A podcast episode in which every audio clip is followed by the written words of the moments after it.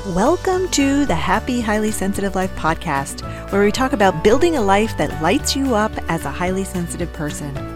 In this show, you'll feel like you're sitting down with a friend who's here to help you unlock your energy, find the work you're designed to do, express your true self, and follow your heart. It's time to shift the conversation about sensitivity.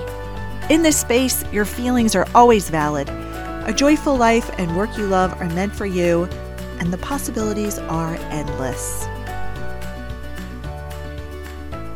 If you're a highly sensitive person, then you know that socializing isn't always an easy breezy, low stress kind of thing, whether you're an introvert or an extrovert. Because you're a deep processor as an HSP, when you're in a group setting, there's a lot to tune into that can feel chaotic and overstimulating, especially if you're in a new environment around new people. You notice the subtle body language of the people you're talking to. You're tuned into noise volume and hear the emotional tone of conversations around you. All of your senses are on full alert. This makes you perceptive and dialed in to the heartbeat of the space you're in. Your perceptiveness means you really see people. You get what drives people, and you have insights and perspectives that others might miss. You are a person of depth and substance.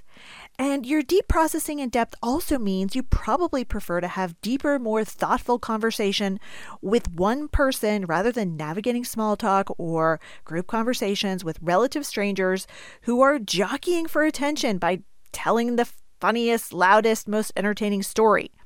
So often, because of my deep processing, I feel two beats behind a fast paced conversation. If I try to match the quick pace of the conversation, I speak without having a chance to think about what I really want to say, and afterwards, I invariably kick myself for sticking my foot in my mouth. And I often think, how is it possible that I could seemingly be so careful about what I'm going to say and still speak without thinking. Now, even extroverted HSPs who feel energized being around other people can get overstimulated by socializing. You'll be enjoying yourself one minute and then suddenly crash from the sensory overload. Whether you're an introvert or an extrovert, if you're with people you know well, and you love and you trust, socializing is less taxing since you can relax more around them. But moving into a new social situation, like going to a holiday gathering or party or wedding, it requires a survival plan going in. Even if you know the host well, when they're tied up mingling with other guests, it's not guaranteed that you'll get much quality time with them, and then you'll just be stuck making small talk with all of their friends. And hosting your own party or social gathering may also be unexpectedly overwhelming.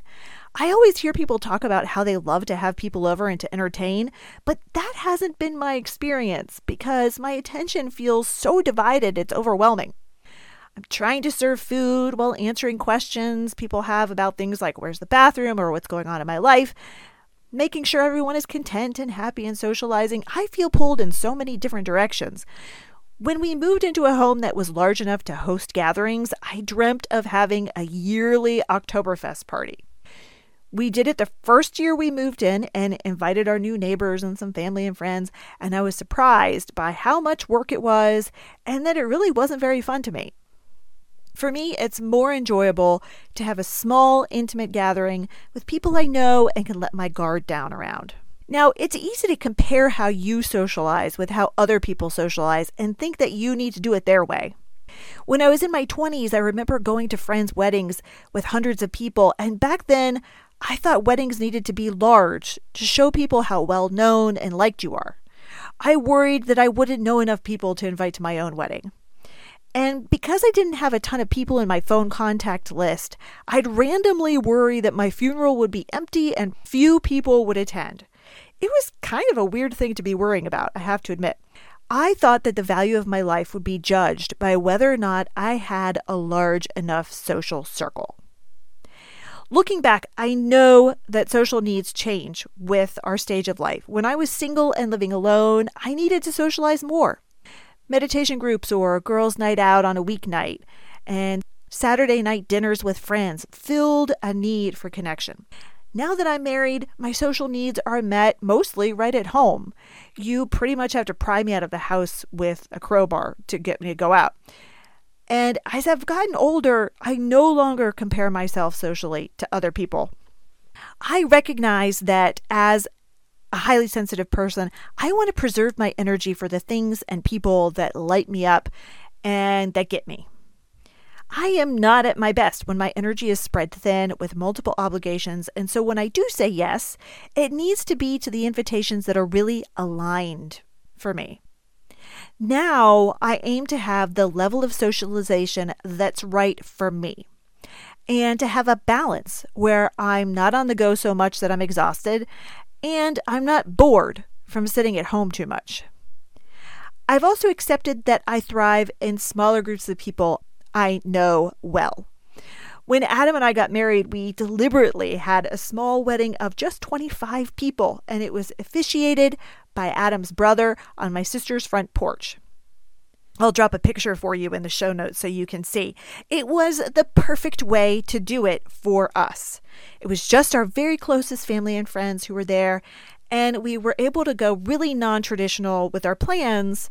And after a simple meal catered by a local Italian restaurant, we finished the night with a foosball tournament in the basement. We could never have had this intimate, homey, casual, cozy feel if we had a giant wedding with a ton of people at a rented space. Now, today I have a rich inner life, and I feel most satisfied when I can focus on that, surrounded and connected to a small group of people I love very much. I find that it's actually stressful to me to have to field tons of invitations from acquaintances and people I don't know very well, or from extroverted friends who seemingly can socialize constantly and at the drop of a hat. Now I selectively say yes to invitations. I delay giving an answer. And I give myself time to consider what I'm saying yes to and to consider what I'll be saying no to or have to give up if I need to put time and energy into this other extra activity that I say yes to. When you get an invitation as an HSP, always say, I need to check my calendar. That phrase was made for you. So, this gives you a chance to have some time to think about it. If you're ambivalent, the answer is probably no. When I was in college, I survived social situations by drinking. But several years ago, I pretty much stopped drinking, even at parties. I hated how it made me feel the next day, and a single drink turned me into a quiet ghost in the corner of the room. And that was the exact opposite of the effect I was going for. But without alcohol, I was anxious and I felt like I was walking into a party naked.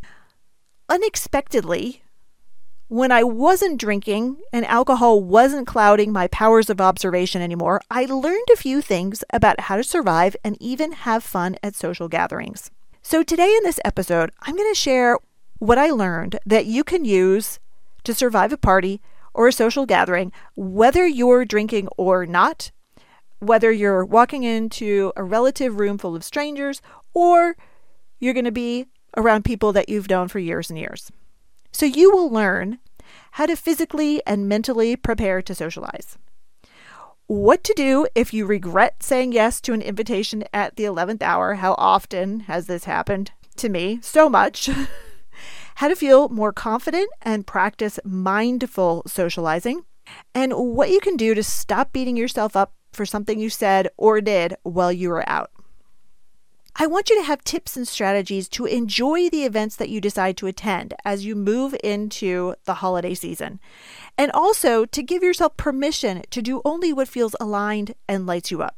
So let's get started by talking about how to prepare physically and mentally to socialize. If you listened to episode three of this podcast, How to Cope with Intense Situations, you may have heard me say that I practice a two phased self care plan. Phase one is resting up before an event, so I have solid energy going in.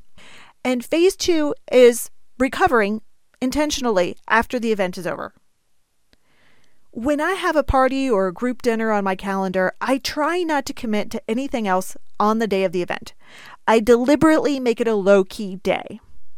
The day of, I stay home and do things that restore my energy. I take a long walk, I read a good book, I watch TV, I exercise. You know, exercising is really good for lowering social anxiety and it also increases courage and optimism. Before my event, I also set an intention for the party that describes how I want to feel while I'm there. And I choose a word or mantra that reminds me of that feeling. Here's why I do this our brain has an automatic filtering system that sees what it wants to see, it sees what it deems to be important. Now, according to Caroline Webb in her book, How to Have a Good Day, we see anything that we're one, consciously prioritizing, two, worried about, and three, that reflects how we're feeling. I'll go ahead and link her book in the show notes for you. It's a really good one. Now, Caroline says Trafton Drew's psychology study with his colleagues at Harvard's Visual Attention Lab provides evidence of this. Researchers put a picture of a gorilla in a lung scan to see if radiologists would notice it. 83% of them didn't. If we're not looking for something, we just don't see it. We don't notice it. Our perception of our environment is so heavily skewed by our automatic thoughts and assumptions about what we're going to see and experience. So, Webb gives us three questions to use to set intentions so we'll have a different experience going into a new situation. They're the three A's aim, attitude, and attention. So, first, identify your aim. Identify your aim. What's your goal or intention? What will make this event successful in your mind? Number two, what's your attitude going to be? How do you want to feel in this situation? Number three, where do you want to focus your attention? What do you want to see more of and then be on the lookout for? For my office holiday party two years ago, I set the intention to feel more playful. Playful is light, silly, and goofy and creative. It's definitely the opposite of stressed. With playful as my mantra, I volunteered to help organize the party. And then the morning of the party, I set my intentions using the three A's. My aim I wanted to prioritize connecting with my coworkers and having fun. My normal default is to prioritize having everything perfect, which stresses me out and makes me impatient and less present. My attitude, I wanted to hold the intention to have more fun. My attention, I wanted to notice people having a good time rather than obsess over what wasn't perfect. With this intention, I was better able to notice how I was starting to stress about all the little details. Things like how would I wedge a vase of flowers in my car so it wouldn't spill while I drove? Would the caterer show up on time? Would my coworkers enjoy themselves? Now, normally I'd wedge the vase of flowers into my car so it stays upright in the car, trying to hold on to it as I drive. It's a recipe for disaster. I'd race around multitasking and worrying about whether the party would be good enough. But since my aim was to have fun, I decided I needed to let all that go, including the flowers, which I ended up ditching at home and just leaving behind. My intention to feel playful led me to make different decisions so I'd be more relaxed. I started setting up earlier so I wasn't rushed. I had a coworker help me, which lowered my stress level and made it more fun. I called the caterer to confirm again, and then I let it go. And I could feel my lightness. My good mood was not affected by external circumstances or other people, and this was liberating. Webb's intention setting helped me find a new level of positive emotion and playfulness.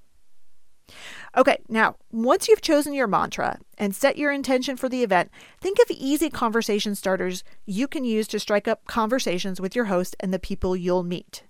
This makes it easier to think of something to say. Think about what you know about your host, their partner, their kids, their hobbies, their interests, their work. Come up with three conversation starters or go to conversation topics. In a pinch, you can default to complimenting their home and to asking how long they've lived there. This is an easy launching pad for tons of other follow up questions like where did you grow up and how did you and your partner meet? Okay, so now that you're mentally prepared, eat something before you go out the door. Hangry is a bad way to go into any new situation. If I have low blood sugar, noise makes me jumpy, impatient, and quiet, and everything feels like a bigger effort. Now, as the party gets closer, I start feeling nervous and I often feel last minute regret for saying yes. I want to bail out by faking a headache. When these feelings start to creep up, I start rationalizing, oh, no one will mind if I don't show up. Okay, so if you do this too, this is the time to remember why you said yes. You do care about your friend or the cause, or you want to expand your social circle and meet new people. Give yourself permission to go and stay for only 30 minutes. You can do anything for 30 minutes. And once you get there, you may find you want to stay longer. The hardest part of a party is getting through the front door, right? So once you get through that, you may find you naturally just want to stay for longer. So, to help yourself get in the right mindset to get through the front door, here's something that you can do, and that's to reframe your nerves as excitement. There's research that shows that reframing nerves as excitement changes how you show up. If you think about it, the physical sensation of anxiety is pretty similar to that of excitement. For me, I get butterflies in my stomach from both. And the research is clear. If you view your anxiety as similar to excitement and a source of energy, focus, and alertness that will help you excel, you will feel more confident and handle the pressure better. So, anxiety brings a wariness and a desire to withdraw, whereas excitement brings anticipation. So, telling yourself, I am excited, helps you handle the moment better than telling yourself, I am calm. And it works even more if you have an anxiety disorder. People with anxiety disorders think their hearts are racing out of control and their adrenaline levels are off the charts as compared to less anxious people. But research shows their physiological responses are just the same. Everyone has the same level of spike to their heart rate and to their adrenaline levels, but people with anxiety disorders interpret their physiological reactions as being more significant. So if you think you've got a ton of anxiety, you're even more likely to be helped by changing your mindset. Telling myself I am excited as I walk into a gathering changes my confidence level as I greet people. I'm open and energetic and offer a big warm greeting rather than sneaking in quietly and then hanging back. Okay, now you've got your mantra, you've set your intention, and you're telling yourself, I am excited. If you're showing up to a party alone, Arrive on time. An emptier room is easier to go into than a packed one. You'll have more one on one time with your host, and they'll introduce you to people as they come in. You can also offer to help with setting up, which will keep you busy. When you get there, give a strong hello to the host when you arrive. Remember your mantra. Remember, I am excited, and go right over to the hostess or host and greet them when you first walk in. I've spent too many parties feeling like a party crasher because I didn't do this. It relieves you from sitting in the wings waiting for the right timing to cut in, and it sets the tone for being included since they'll introduce you to other people. Once you're there, try to take a seat.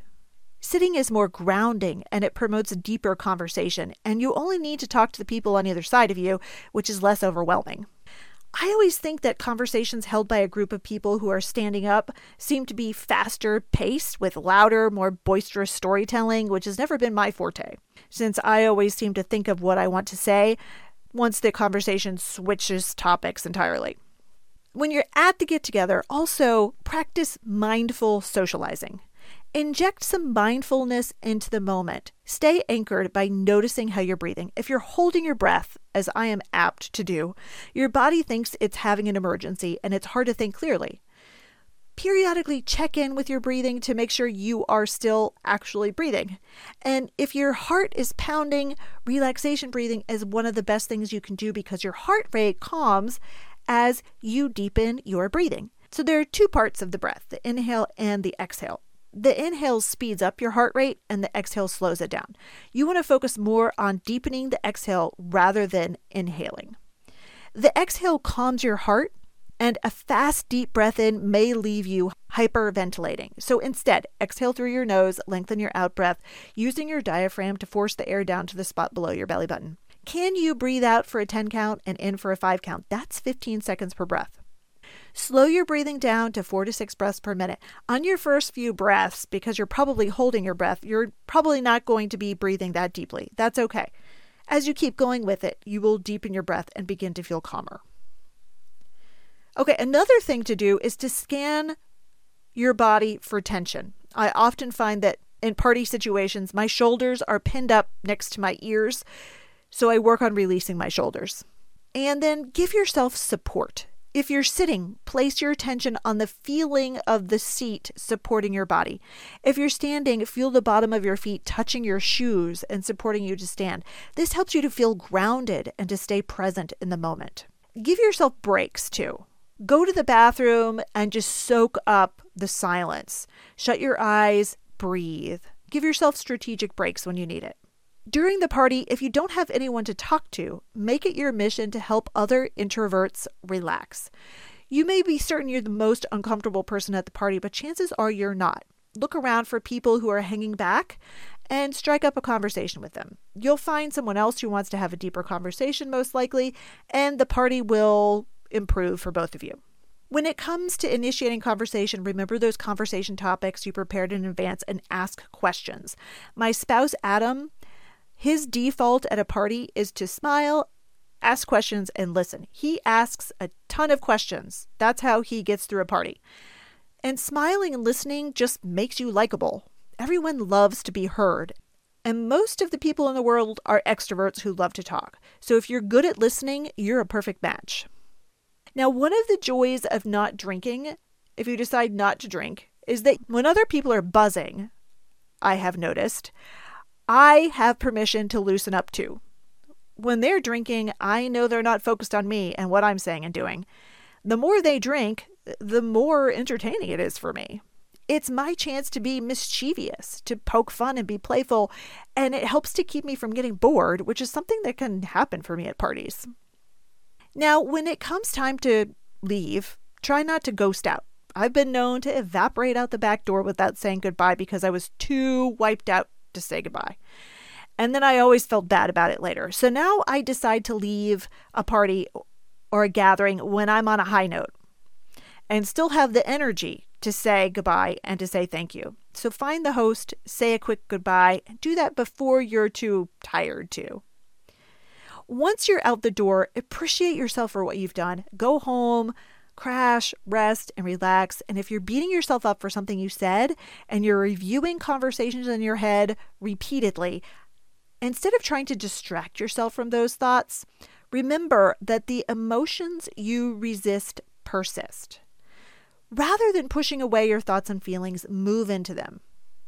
Why would you do this? Well, when you push them away, your brain assigns a guard of sorts to keep a watch out for them. As Dr. Kelly McGonigal says in her book, The Willpower Instinct, as the guard searches for forbidden content, it continually brings to mind what it's searching for. So once you become tired or stressed, your vigilance lets up and the thoughts keep resurfacing. When that happens, your mind decides those thoughts are really dangerous, and then you worry even more. So, how do you relax your mind? Well, if you haven't listened to episode three and four of this podcast, go back and take a listen. I share many strategies for helping you cope with your emotions and relax your mind. I'll link those episodes in the show notes so you can grab them and listen to them easily. My favorite strategy after a party is to write about what I'm thinking and feeling. I journal about the moments I'm beating myself up over. Even just a few minutes of writing helps. If you want to try journaling, answer these three questions. Okay, so the first is what's the situation you keep replaying in your mind? The second is what's the feeling you have about that moment? And the third is what's the belief or judgment you're holding about yourself in that moment? So here's an example. Number one, what's the situation that you're replaying in your mind? Write about the moments you keep thinking about. if you keep remembering something you said, just write down that conversation. So, for me, I often replay conversations in my mind thinking, man, did I really just say that? Ah. So, for example, if I'm journaling, one day I wrote down that my friend was lamenting the fact that her daughter wasn't choosing to come home from college for the holiday. And I said it was normal for kids to want to do their own thing and spread their wings. That was a, just a normal part of that developmental stage. Number two, what's the feeling you have about that moment? Name the feeling. So I wrote down, I'm worried I was insensitive and dismissive of her feelings. So, what's the belief or judgment you're holding about yourself in that moment? I believe I've been insensitive and that I've belittled her feelings. That's the belief that I'm holding about myself. Oftentimes, just naming the situation makes a difference. You could try to reframe the belief you're holding about that moment. In this situation, instead of thinking that I was being insensitive and belittled her feelings, I could reframe the situation and think I was trying to normalize that her daughter wasn't coming home, helping her to see a different perspective on it. Okay, so journaling allows you to experience your feelings constructively so they will pass rather than continuing to haunt you. The mind learns these thoughts are harmless, so it releases them. And with a new sense of mental calm, you'll be able to sleep better the night after the party. Remember, no one is keeping score on your party performance but you. Give yourself permission to do it your way. Rest up and prepare. Get your mantra and talk yourself through your 11th hour jitters. Show up and stay grounded and breathe. And try to release yourself from the need to compare yourself to the loud storytelling jokester in the center of the room. There's space for all kinds of runners at this race. There you have it, friends, another episode. This is the final episode of season one for the year. I'll be back with season two and a brand new episode on January 6th. If you have a question for me about something you heard on this podcast or want to suggest a topic for a future episode, email me at questions at happyhighlysensitivelife.com. If you'd like to receive regular news from me, sign up for my email newsletter by following the link in the show notes. You can also connect with me on Pinterest at Happy Highly Sensitive Life. If you enjoyed this podcast episode, please subscribe, leave a positive comment, and rate and review it. This helps other HSPs find the show. Bye now.